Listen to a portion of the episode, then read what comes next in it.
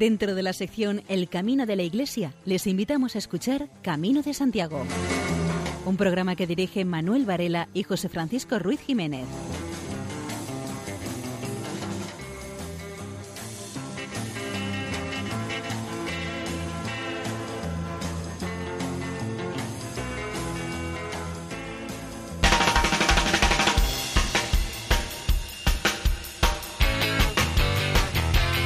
Queridos oyentes, les damos la bienvenida a una nueva edición de Camino de Santiago en la sintonía amiga de Radio María.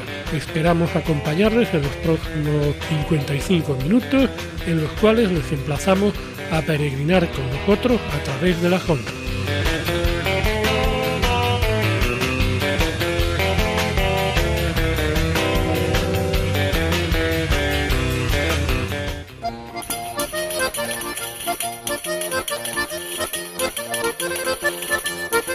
Nuestro programa de hoy les ofreceremos nuestras lecciones habituales, noticias jacobeas, buena música y mm, diversos testimonios, como los de Antolín de Cela y los peregrinos entrevistados por Miguel Ángel Álvarez, párroco de Afonsagrada. Y sin mayor dilación, entramos en materia.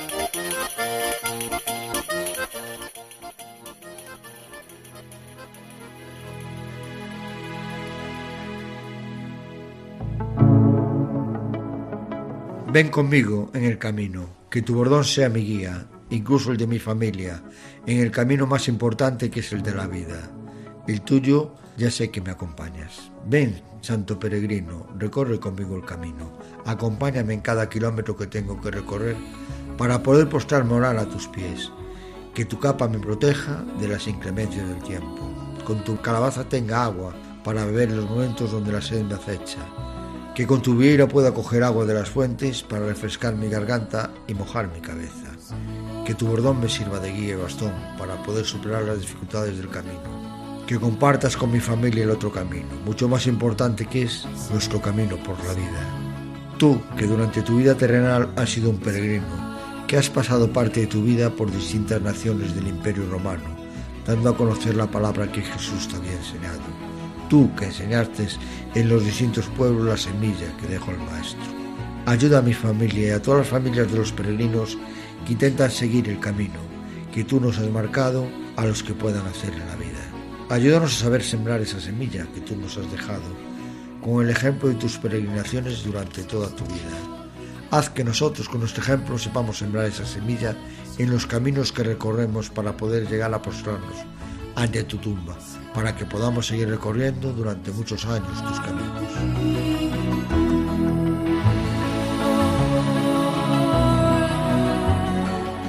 Padre, me pongo en tus manos, haz de mí lo que quieras. Sea lo que sea, te doy las gracias. Estoy dispuesto a todo. Lo acepto todo con tal de que tu voluntad se cumple en mí y en todas tus criaturas. No deseo más, Padre. Te confío mi ser, te lo doy con todo el amor de que soy capaz, porque te amo y necesito de a ti, ponerme en tus manos, sin limitación, sin medida, con una confianza infinita, porque tú eres mi Padre.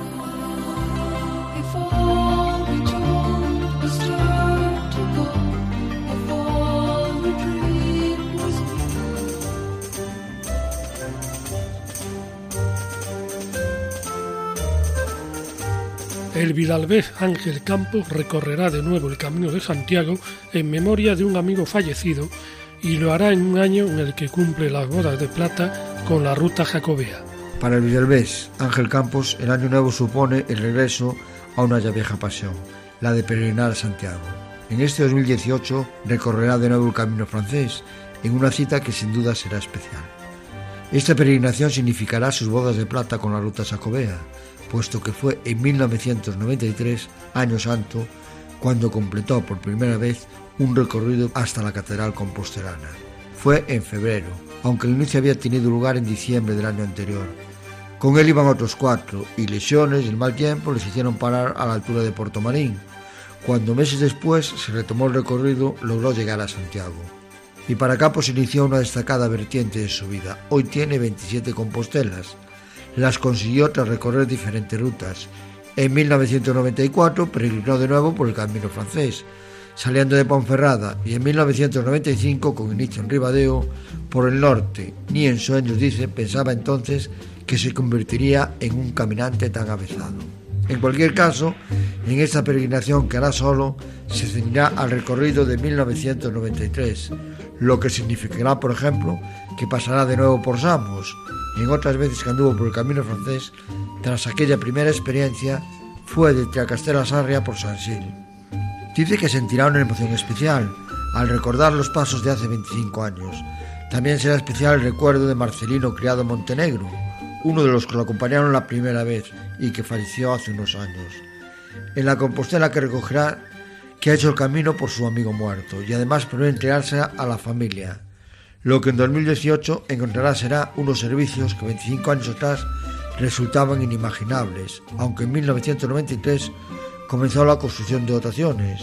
En la primera peregrinación, por ejemplo, él y sus compañeros llegaron a dormir en Opino, en el sótano de un bar aunque hay más servicios en los pueblos por los que pase y más experiencia en sus piernas y en su cabeza. Lo que no cambiará es el entusiasmo. Campos afirma que conserva la ilusión de la primera vez, con un amplio currículo de peregrino. A este Villalbés no se le ha olvidado el comportamiento de una persona con la que coincidió en el tramo final de su primer recorrido por el camino francés. Caminaba delante de él, llevaba los brazos en cruz y de vez en cuando miraba al cielo, Campos dice que entiende cuánto esfuerzo podría haber detrás, al saber de dónde vendría. Esta nueva peregrinación no le supone una preparación especial, más bien parece la primera de las previstas para este año, puesto que cuenta con recorrer después el camino del inglés saliendo de A Coruña. Si a alguno le sorprenden estos planes, no hay más que añadir una palabra de Campos para entender esa mentalidad. El camino engancha.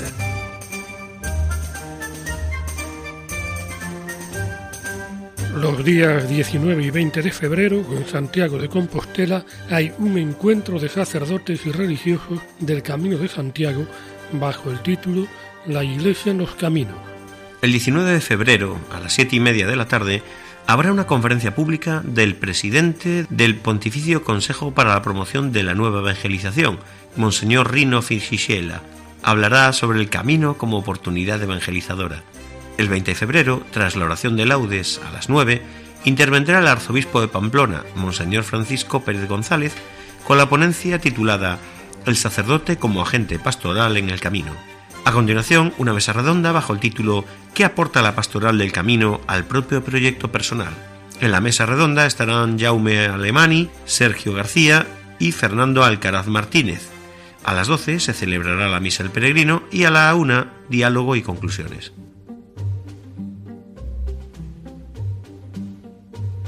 La jueza de menores, Reyes Martel, el año pasado propuso a 19 menores hacer el camino de Santiago Canario para evitar el centro de internamiento. La sentencia fue una experiencia preciosa de encuentro que la magistrada repetirá a finales de mayo. Los 19 menores habían cometido diferentes delitos, maltrato familiar, delitos contra el patrimonio, pero todos ellos tenían un mismo perfil que necesitaba reforzar una serie de valores. Para reconducir la trayectoria de estos jóvenes y recuperar los lazos afectivos dañados, Reyes Martel consideró que había que impregnarse del espíritu jacobeo. Así lo decidió junto con el equipo técnico del juzgado número uno de Gran Canaria. Los menores deberían completar durante un fin de semana los 45 kilómetros que separan la iglesia de Santiago de Tunte de la de Santiago de los Caballeros en Galdar, los dos únicos templos jacobeos situados fuera del territorio peninsular y que gozan de los mismos privilegios jubilares que Santiago de Compostela desde una bula papal de Pablo VI en el año 1965. De esta forma, los sentenciados deben elegir el camino de Santiago Canario o el camino al centro de internamiento, para la magistrada, el Camino de Santiago representa el camino de la propia vida. Hay momentos de frustración, de alegría, de esfuerzo, de cansancio, de cooperación o luchar por una meta. Valores que por la experiencia de Reyes Martel en el juzgado ve que estamos olvidando poco a poco. Los sentenciados, acompañados de algún caso por los que habían sido sus víctimas, completaron el trayecto el último fin de semana de octubre. Ante el éxito de la iniciativa, la jueza de menores se ha lanzado a organizar la segunda edición del camino.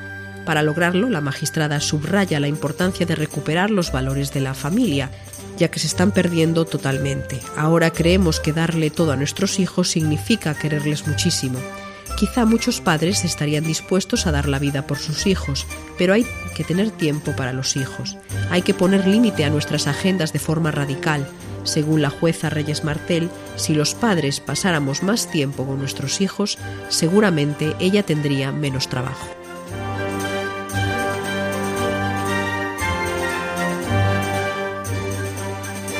Un vasco estadounidense vuelve a hacer la ruta jacobea 22 años después de su primera peregrinación a Compostela, realizada en plena ola de frío. El vasco estadounidense Daniel Velarde es un guarda forestal prejubilado que nació en Bilbao, aunque cuando era niño se trasladó a Estados Unidos y actualmente reside en Idaho. En enero de 1996 hizo por primera vez el Camino de Santiago y 22 años después regresa para repetir aquella peregrinación. En 1996, mientras escalaba el monte McKinley en Alaska, un compañero le dijo que si hacía encima recorrerían el camino de Santiago. El compañero murió subiendo y Daniel decidió hacer el camino, aunque no sabía nada de la ruta jacobea. Comenzó en Saint-Jean-Pierre-de-Port en noviembre de aquel mismo año y fue el primer peregrino en entrar eh, en Galicia en el año 1997. Esto llevó a que su historia apareciese en la prensa. Daniel hizo la peregrinación en plena ola de frío. Le pilló la nieve en todo el camino. El 1 o el 2 de enero entró en Ocebreiro y por la nieve no se podía ni abrir la puerta del lugar en el que se había alojado. Coincidió en la ruta con un matrimonio francés, hoy ya octogenarios, y con los que todavía mantiene contacto. Si en 1997 llegó al Camino de Santiago de la mano de un compañero escalador, este año, en el 2018, lo hizo de casualidad. Hace unos meses se desplazó a Europa para completar el Camino de San Olaf, en Noruega. Comenzó en Oslo, pero lo tuvo que abandonar en Lillehammer, porque había 25 grados bajo cero. Se cayó varias veces en el hielo y era difícil. La policía de hecho no le dejó andar, pues la carretera era un peligro por el hielo y la escasa visibilidad. Así que decidió abandonarlo, aunque con la idea de regresar en mayo para acabarlo. El pasado 22 de noviembre llegó a Madrid con la idea de hacer el Camino de Santiago desde la capital y así lo hizo, con la misma credencial de la ruta de San Olaf. Fue pues una casualidad hacer el Camino de Santiago porque en realidad iba a Noruega. Como tenía tiempo antes de regresar a Estados Unidos, pensó en hacer la ruta jacobea desde Madrid. A Daniel Velarde le sorprenden los cambios de la ruta jacobea, desde que lo hiciera por primera vez hace 22 años, como el número de albergues y de peregrinos. En su primera ocasión no había ni albergue público en Sarria y tuvo que ir a Barbadelo. Ahora vio a más gente peregrinando en Sarria que la que vio en todo el camino hace 22 años. Daniel se queja de la pérdida de la esencia de la ruta, pues se encuentra a más turistas que peregrinos. En septiembre hizo un tramo de la Ruta del Norte y lo dejó, porque había mucha gente de turismo en lugar de peregrinos. Miguel Ángel Álvarez, párroco de Afonsagrada, el camino primitivo, entrevista a dos peregrinos, José Manuel y Abraham. Pues en pleno invierno llegó a Fonsagrada haciendo el camino de Santiago José Manuel, que es de Cantabria, la primera vez que hace el camino, y él nos va a contar pues las motivaciones que le llevan a estar aquí en pleno invierno haciendo el camino de Santiago. Las motivaciones son prácticamente religiosas. Creo que si hay antes de partir hacia el frente, creo que el apóstol me puede ayudar a salir vivo de allí. En una guerra nunca es fácil sobrevivir, pero bueno, creo que con la ayuda divina de Dios las cosas podrían ayudarme. Sobre todo podría intentar ayudar a la gente que hay allí. ¿Y cómo mm, está siendo el camino, así con ese tiempo de, de, frío, de lluvia, incluso de nieve en los puertos? ¿Cómo te fue? Pues muy duro, la verdad. Pasando hospitales se nos hizo durísimo por la nieve, pero bueno, valió la pena. Realmente las vistas que hay, la gente que te encuentras por los caminos, sobre todo la gente de la zona, súper agradable, siempre estás dispuesto a ayudar. Ya me contestaste un poquito, pero mm, con los demás peregrinos hoy he visto que erais un, bueno, un grupito de cinco o seis. ¿Qué tal con ellos? ¿Cómo se comparte el camino y la fe con los demás peregrinos? Pues realmente muy bien, súper agradables. Nos hemos encontrado de casualidad y, la, y doy gracias a Dios de haberlos encontrado.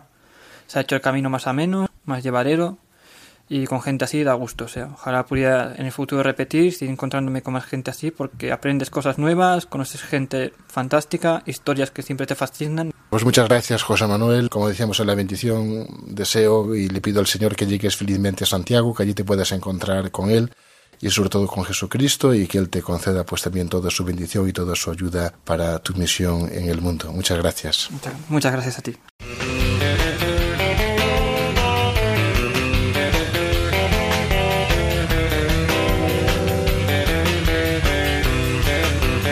Pues hoy tuvimos suerte en la parroquia porque había bastantes peregrinos, a pesar de ser invierno.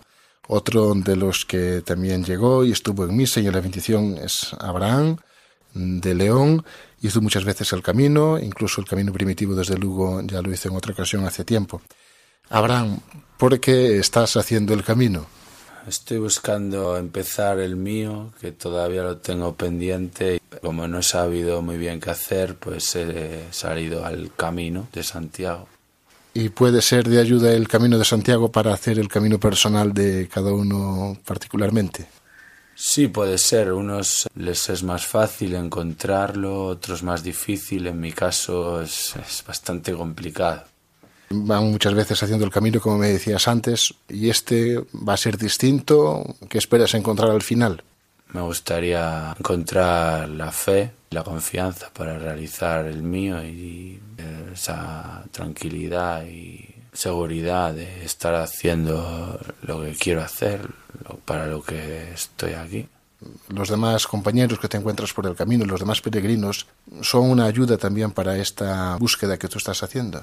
Todo sirve de ayuda, pero bueno, las cosas no se suelen presentar como uno cree o como a uno le gustaría y se trata de aprender, aceptar, seguir, compartir y respetar. Pues muy bien, yo lo que le pido al Señor también que te puedas encontrar con Él, que puedas experimentar su bendición, su cercanía y que pues, Él también te conceda todo eso que tú crees necesitar y que sería bueno para tu vida. Que tengas un buen camino. Muchas gracias y que así sea. Muchas gracias. Escuchamos a solo voces eh, Nil Novum Sole, música religiosa del siglo XX. Escuchamos Oh Happy Day de Erwin Hopkins.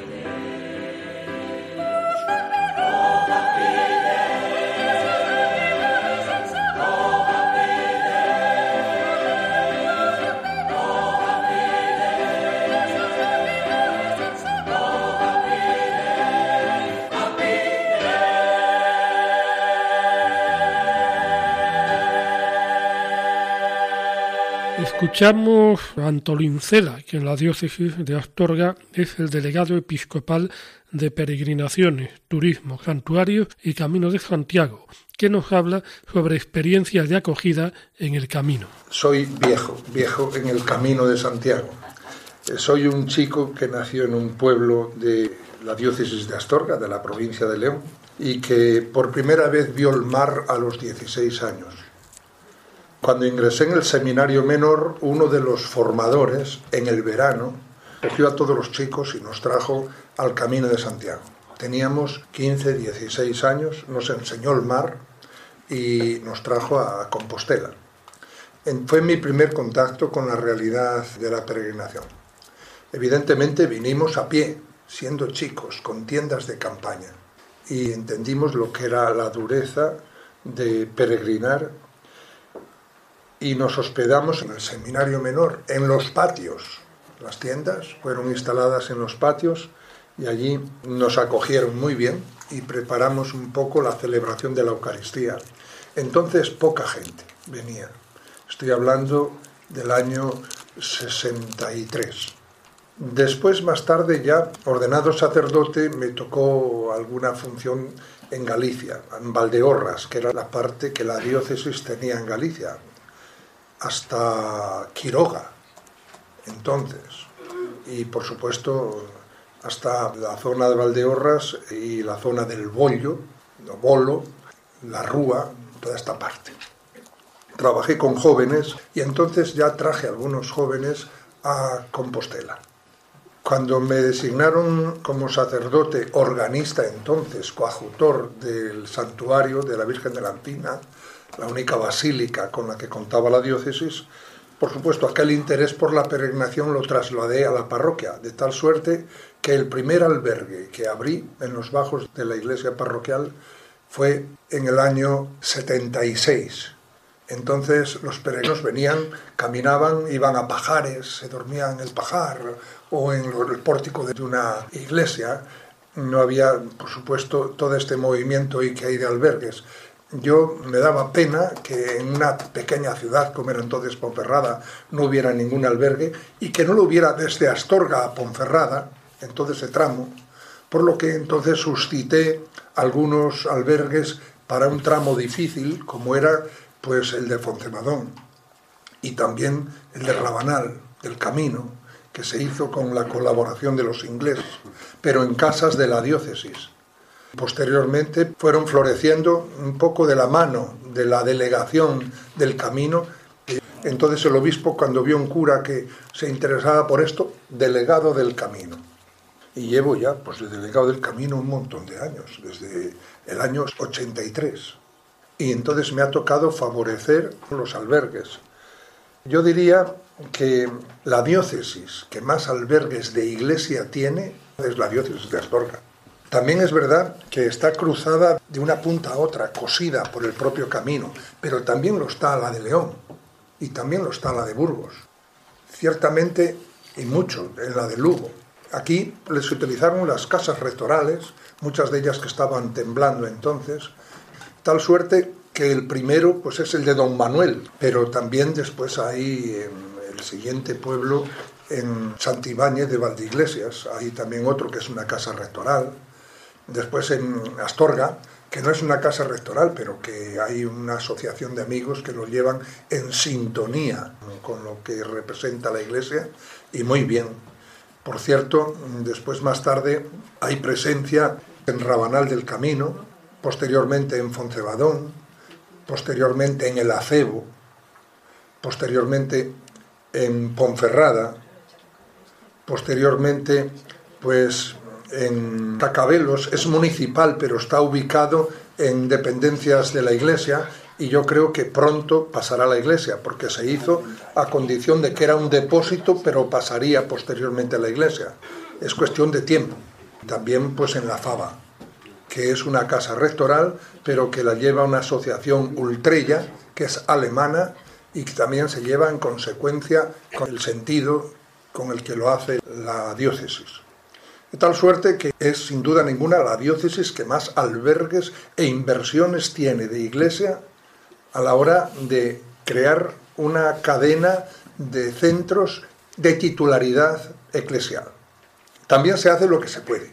El camino de Santiago pasa por valles, por caminos, por aldeas, por ciudades y hay lugares donde están especialmente empobrecidos Foncebadón llegó a ser tan decrépito, bueno, tuvo en la Edad Media altos vuelos, se celebró un concilio de Monte Irago en él, tuvo un monasterio de Monte Irago, tuvo una iglesia, tuvo privilegios, por los cuales efectivamente no se pagaba impuestos por marcar la carretera del puerto y la nieve.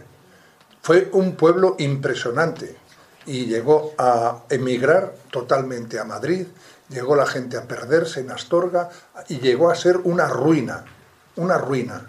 Y actualmente en Foncebadón, el camino, pues hay cinco albergues, uno de iglesia, una tienda, un restaurante, un hotel, todo eso por el camino, solo porque pasan peregrinos y evidentemente hay que ganar dinero para vivir. Y de repente alguien se acuerda, si mi abuela tiene allí una casa, y va a la regla y tal, tenemos otro albergue, a 6 euros, a 7 euros, a 10 euros, y, viene, y hay para todos.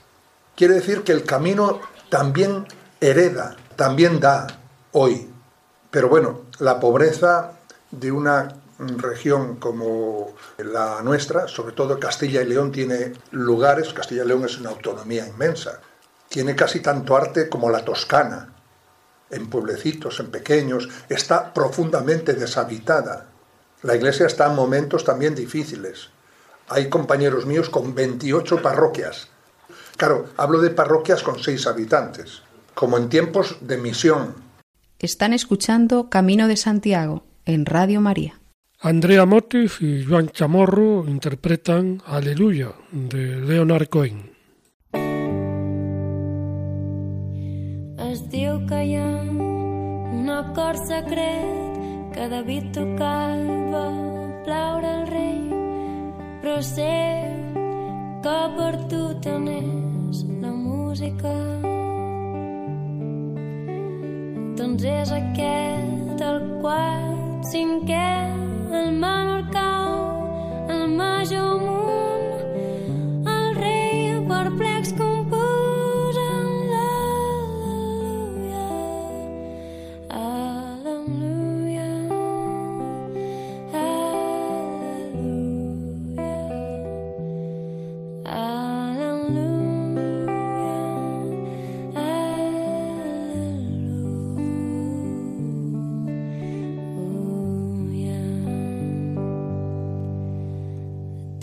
Fe i grans conviccions, però tots caiem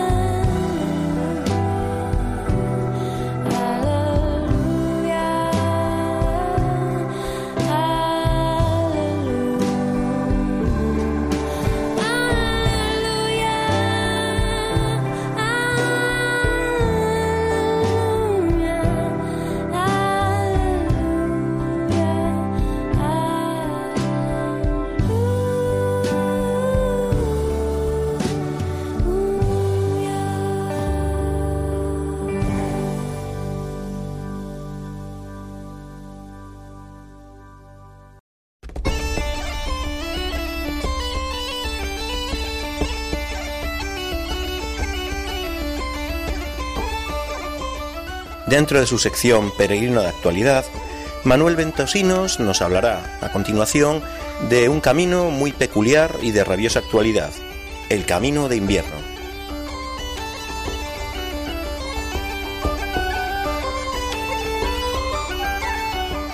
Este nos toca hacer hasta Santiago el camino de invierno, un camino que hasta hace poco tiempo no fue reconocido oficialmente como Camino de Santiago.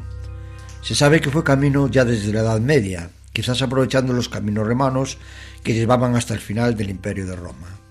Los peregrinos cogían este camino para salvar el Alto de Cebreiro, sobre todo en el invierno, al estar casi intransitable por la nieve. Es un camino que pasa por las cuatro provincias de la comunidad autónoma de Galicia. Recorre la Ribeira Sacra, donde se pueden observar las vinas que crecen en las laderas de los ríos Miño y Sil, donde se recoge el vino que era deleite ya en época de los romanos, en que mandaban a Roma para el deleite de la cúpula romana. También hay una pequeña producción de aceite, que se pone a la venta en una feria dedicada a tal fin. El resto de la producción es para autoconsumo. Bellos paisajes, que en días claros podemos ver las cumbres de la Sierra del Caurel y Manzaneda, Espero que disfrutéis de este bello camino como nosotros hemos disfrutado de ello anteriormente. Buen camino, compañero. Una pequeña historia de este camino. El peregrino medigal que llegaba a Ponferrada en pleno invierno probablemente encontraría un paisaje nevado, lluvioso, con los caminos y veredas llenas de barro y charcos. Enfrente se le presentaba un desafío formidable. Cruzar los cebreiro tenían que arrostrar peligros sin cuento junto a la climatización adversa que aumentaba extraordinariamente la dureza de la ascensión. Había otros factores no desdeñables, los lobos, los bandidos, el pago de peaje o portazgo en la entrada del valle del río Barcárcel al señor de Sarracín o de los autanes, la ausencia de alojamiento durante la subida al mítico monte. Ante tamaño reto el peregrino contaba con escasos recursos, el bordón para ahuyentar las alimañas, una capa con esclavina, ambas de tosco tejido, que difícilmente soportaban la lluvia sin calarse. Un calzado rústico, gastado y roto tras varios meses de camino y poco más. En esta situación no es extrañar que algunos peregrinos eligieran otra ruta más fácil para entrar en Galicia, saliendo de Ponferrada hacia el suroeste y aprovechando la existencia de una antigua vía romana secundaria. Este, sin duda, fue el origen del camino de invierno hacia Santiago de Compostela. Así parece constar en el documento hallados en los archivos del Obispado de Astorga. El camino de invierno es el único que cruza las cuatro provincias gallegas. Es por tanto el más gallego de todos los caminos. En efecto, tras abandonar el Bierzo por el puente Domingo Flores, atraviesa las comarcas de Valdeorras, Orense, Ribeira Sacra y Terras de Lemos, Lugo, Ulla, Pontevedra, y entra a Coruña por Ponteulla, aprovechando en parte el trazado de las vías romanas secundarias, la G51 de Ponferrada a las Médulas por el Cornatet y la G40 Codos de Belesar Quiroga, Barça de Lor, Monforte, así como algún tramo de la Vía Nova o Vía 18. Todo este conjunto de vías y ramales que los romanos dispusieron para exportar las riquezas auríferas del río Sil evolucionó posteriormente sobre una línea principal que definía lo que vino a constituir un camino real y la entrada natural del ferrocarril a Galicia. Alfonso XIII la inauguraba en 1883. No llegó a ser la primera carretera entre Madrid y Galicia, porque Carlos III prefirió un trazado más directo hacia la ciudad de La Coruña, a través de Piedrafita do Cebreiro. El generoso esfuerzo de las asociaciones de amigos del Camino de Invierno y de algunos de los ayuntamientos por los que pasa consiguieron resucitar poco a poco el recuerdo y la actividad de esta antigua y hermosa ruta. Los estudios realizados han demostrado concluyentemente la existencia histórica en diversas localidades de hospitales para peregrinos, en algunos casos a cargo o bajo la protección de los templarios, y tras la disolución de esta orden por la de San Juan de Jerusalén u hospitalarios, también se ha acreditado enterramientos de peregrinos fallecidos durante su periplo sacobeo, y se ha hallado documentación relativa a viajes hacia Compostela a través de este camino. La simbología sacobea es numerosa y asimismo es notable el número de iglesias bajo la advocación del apóstol. En definitiva, la consideración de camino de invierno es como uno más de los caminos de Santiago, parece fuera de toda duda.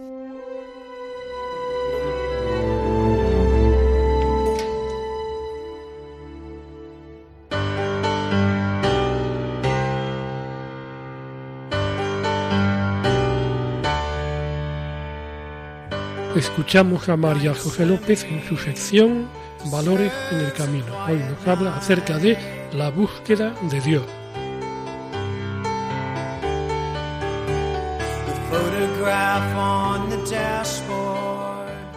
Como creyentes reconocemos que el hombre está hecho para Dios y solo en Él puede hallar la felicidad, que le busca siempre aún sin conocerle. El Papa Francisco, en la encíclica Lumen Fidei, pone como ejemplo de buscadores a los magos, quienes guiados por signos indirectos como la luz de una estrella son capaces de llegar hasta el Salvador. También son muchos en nuestro mundo quienes buscan con corazón sincero y son capaces de descubrir pistas en muchos lugares la naturaleza, los sucesos de la vida, el arte, la liturgia, la lectura de su palabra, especialmente la actitud de los creyentes. Pero sabemos que nunca llegaríamos a la fe, al conocimiento personal de Dios, si Él no hubiera deseado previamente darse a conocer. Lo está haciendo continuamente, desde el origen del mundo. Cada uno de sus actos, su palabra, está en todas las cosas, en todas las personas. Él viene ahora a nuestro encuentro, a cada hombre y a cada acontecimiento. El camino es un escenario precioso donde Dios se ha manifestado a cada paso, pronuncia su palabra como una llamada a la amistad, a la intimidad con Él. La identidad más profunda de nuestras vidas es haber sido llamados por Dios. Y ese Dios es el que llama a salir al camino, un espacio de intimidad, como hizo con Abraham, a quien justamente tenemos por Padre de todos los creyentes, de todos los peregrinos. La llamada de Dios siempre está ahí, pero no siempre se entiende. Es lo que le ocurría al niño Samuel. Debe ser identificada, separada de otras muchas llamadas e invitaciones que hay en la vida. La identificación de quién es el último término, el que llama, el que se supone que es ese momento de conversión. Nosotros creyentes sí sabemos quién llama, por eso nuestra tarea es señalarlo. Ahora bien, Dios nunca se manifiesta como evidente, se nos hace presente a través de la fe, de un juego continuo de manifestación velada por su parte y confianza ciega en Él por la nuestra. Abandonarse en la confianza es el ejercicio de toda la vida del creyente, nunca se acaba, solo concluye con la muerte, ese momento definitivo en que ya solo queda la posibilidad de la confianza y al mismo tiempo desaparece la necesidad de la fe, porque ya podemos verle cara a cara. Mientras tanto, Dios acepta nuestra ceguera, nuestras dudas, nuestra torpeza a la hora de reconocerle. La paciencia de Dios es nuestra salvación. Esa es su pedagogía, ofrecerse con insistencia, pero con paciencia a nuestra libertad para aceptarle o rechazarle. El hospitalero también tiene que entender la pedagogía de Dios, si Él ha querido manifestarse así con absoluto respeto a la persona, no podemos ser nosotros los impacientes que esperemos, con cuatro o cinco frases, convertirle. Os recordamos que este es un texto extraído del Manual del Voluntario de Acogida Cristiana en los Caminos, publicado en la Catedral de Santiago.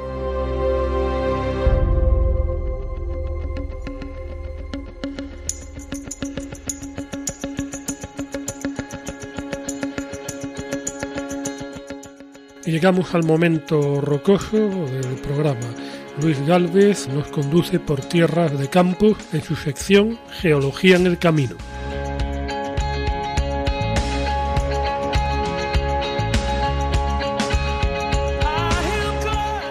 Dejando la localidad de Castrojeriz, el camino transcurre a través de terrenos de cereales y del curso del río Odrilla para ascender la cuesta de Mostelares, de 910 metros. Una vez superado el desnivel, el camino se adentra en la vega del Pisuerga y tierra de Campos. Al norte se distinguen en el horizonte los relieves de la cordillera cantábrica. A través de un suave descenso, el camino llega a la localidad de Ítero del Castillo y a la orilla del río Pisuerga, que se cruza a través del puente Fitero, construido en calizas de los páramos. Superado el río, comienza la tierra de Campos, una inmensa llanura con una cota media de 700 metros sobre el nivel del mar, llegando a las poblaciones de Boadilla del Camino, Fromista, población de Campos, Revenga de Campos y Villalcázar de la Sirga, para finalmente alcanzar Carrión de los Condes. En el patrimonio arquitectónico de estas localidades se identifica el empleo de calizas miocenas de los páramos con un uso generalizado, destacando la iglesia de San Martín de Fromista, siglo XI, considerada una de las obras cumbres del románico y en la que se emplean estas mismas calizas. El conjunto es el resultado de sucesivas intervenciones, con numerosas restituciones del material original. En Villalcázar de la Sirga destaca la imponente iglesia fortaleza de Santa María la Blanca, construida también con las calizas miocenas. El último tramo, hasta Carrión de los Condes, discurre sobre una loma que permite ver la gran extensión de tierras de cereales de la cuenca del Duero. La localidad de Carrión conserva un interesante patrimonio arquitectónico, entre el que destaca la iglesia de Santiago o la de Santa María. En ambas, como en otros edificios históricos de la ciudad, se identifica la utilización de las calizas miocenas de los páramos explotadas de manera errática en los afloramientos del entorno, aspecto que queda constatado por la gran variedad de colores desde los ocres a los grises. Carreón de los Condes cuenta con interesantes monumentos de estilo románico, la iglesia de Santa María del Camino del siglo XII o la excepcional fachada que se conserva de la iglesia de Santiago, también del siglo XII, el monasterio de San Zoilo, de los siglos XVI y XVII, declarado Monumento Nacional, entre otros, completan el interesante patrimonio monumental de la localidad.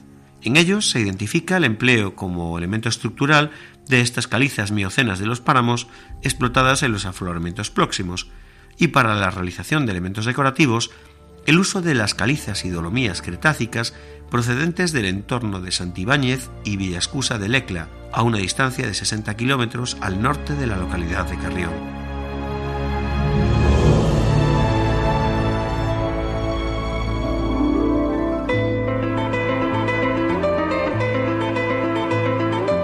Escuchamos a María José López en su sección Páginas en el Camino. Hoy nos habla de José Luis Corral y su obra El Códice del Peregrino.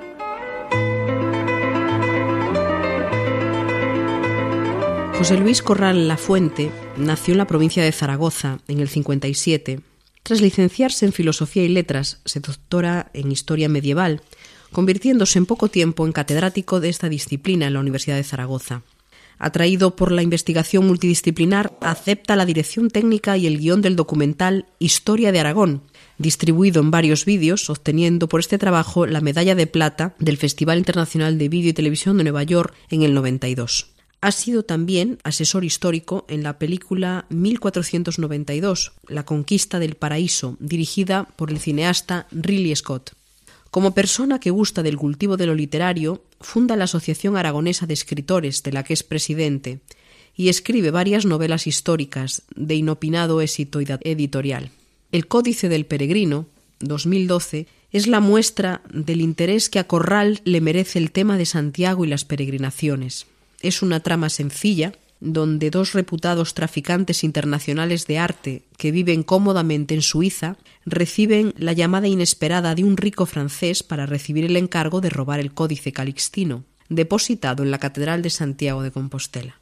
El robo es ejecutado sin fisuras. La intención es la de acaparar este importante manuscrito medieval del siglo XII, Concretamente, los contenidos que acoge este perdido manuscrito hacen referencia a la genealogía de Jesucristo, su parentesco y al viaje supuesto del apóstol desde el lugar del martirio a las tierras gallegas, y las reliquias que se dicen depositadas en el sepulcro del apóstol Santiago, en contraste con quienes defienden la teoría priscilianista.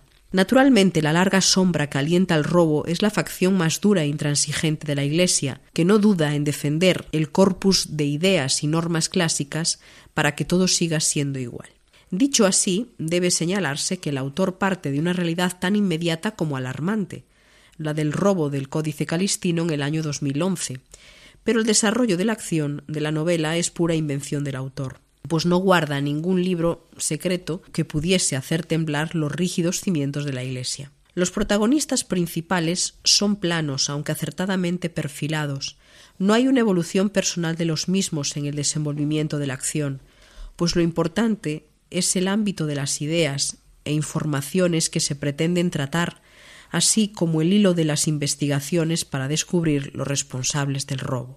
El estilo es fluido, ágil y ameno, que no llega a cansar al lector de esta clase de novelas y apto para todos los públicos, incluso el público más joven. El autor, aprovechando el talento de historiador, bebe para la confección del relato en diversas crónicas medievales, los evangelios del Nuevo Testamento y los apócrifos, y en textos gnósticos del cristianismo. El resultado es el de una novela de rigurosos fundamentos históricos, pero con los contenidos propios de ficción que constituyen su principal seña de identidad. Están ustedes en la sintonía de Radio María.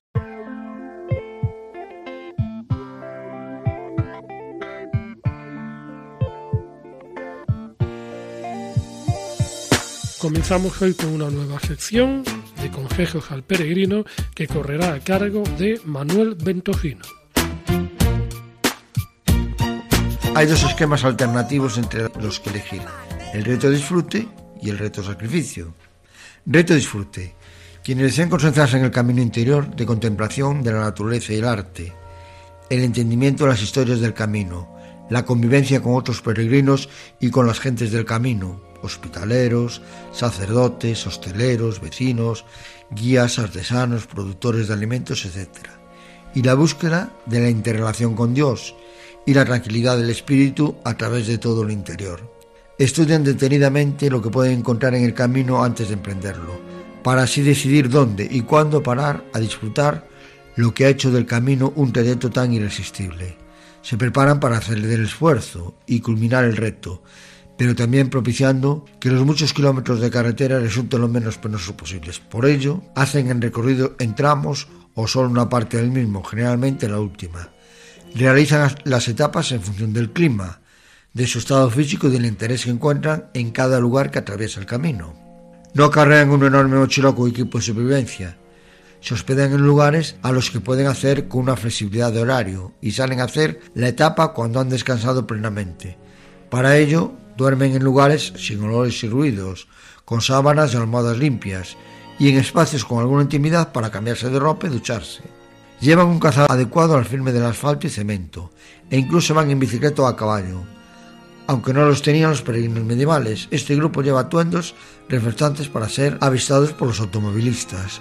Reto sacrificio. Los que privan los efectos de mortificación y deportivos, realizando el trayecto cuanto antes y en las condiciones físicas lo más exigentemente posibles. Normalmente son jóvenes, en muy buena forma física y acostumbrados a enfrentarse a todo tipo de incomodidades. Como lo que se trata es de llegar cuanto antes a Santiago, se paran lo mínimo imprescindible para las necesidades fisiológicas y el sellado de la acreditación. Para eso se ahorran un estudio previo de los atractivos que ofrece cada lugar del camino y de los otros sitios más cercanos, para los que hay que desviarse y retrasar la marcha. Resulta imprescindible tomarse el tiempo y tener la actitud de interactuar con el entorno sacobeo, para así hacer efectivo el camino interior de reflexión y oración. Por eso es tan importante entender lo que el Camino de Santiago ofrece al peregrino, disfrutar, dialogar y hacer el trayecto en condiciones agradables. No se trata de hacer turismo, sino de actuar con lógica para impregnarse del ambiente, vivir, visitar sosegadamente los lugares por los que se pasa, no salir al camino si hace muy mal tiempo, renunciar si se padece un esguince o se coge un resfriado. El peregrinaje ha sido tradicionalmente hecho para gente mayor, para redimir los pecados de la vida, razón por la que no tenían condiciones físicas óptimas. Todas las evidencias históricas demuestran que el peregrinaje se hacía y se sigue haciendo en las mejores condiciones posibles, cada vez más, contratando el servicio de traslado de mochilas y el guía que explica los atractivos de este donde comer y descansar, resolver incidentes sin angustias y demoras. Nunca ha hecho falta ser un atleta, un héroe para llevarlo a cabo. Lo han hecho y lo hacen cientos de miles de personas con fuerza de voluntad y la necesidad de conseguir paz de espíritu.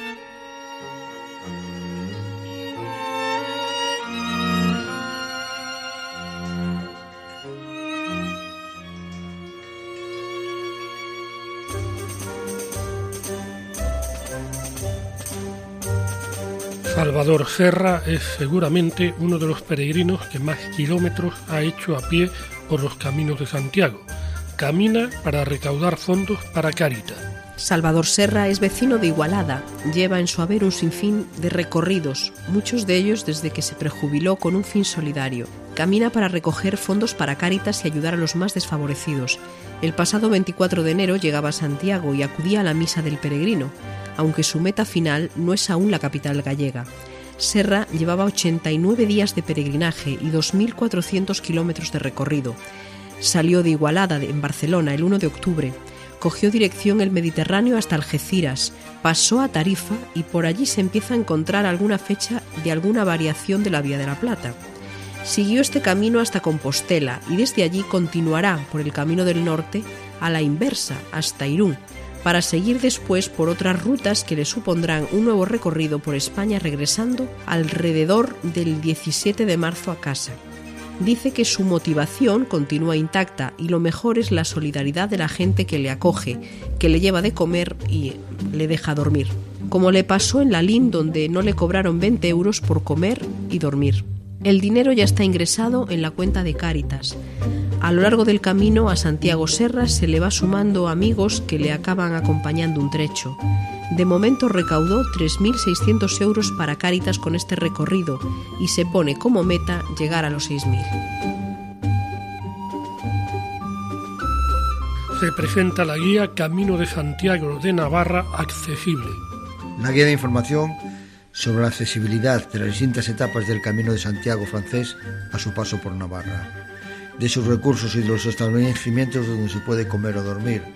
La obra completa, el análisis del Camino de Santiago francés por España que se inició con su paso por Castilla y León hasta Galicia. Con la información recogida en este proyecto se facilita a las personas con discapacidad o con otras necesidades de accesibilidad todo lo necesario para planificar el viaje. Para ello, técnicos expertos en accesibilidad han recorrido íntegramente las siete etapas y han visitado 68 establecimientos y recursos. Cada tramo, producto, recurso analizados cuentan con una descripción detallada de su nivel de accesibilidad física, visual y auditiva e intelectual en las diferentes instancias y servicios que ofrece. También se da una breve información general sobre la localización y entorno.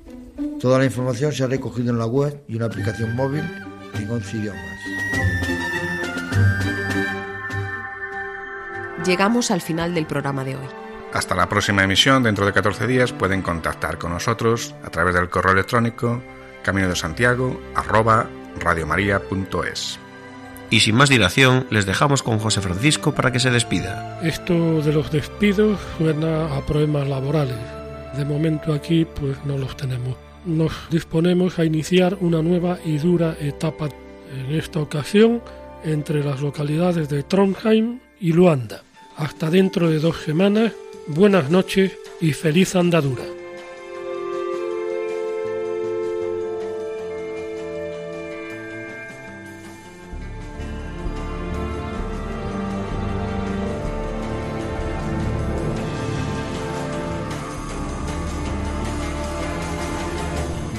Escuchado en Radio María Camino de Santiago, dirigido por Manuel Varela y José Francisco Ruiz Jiménez.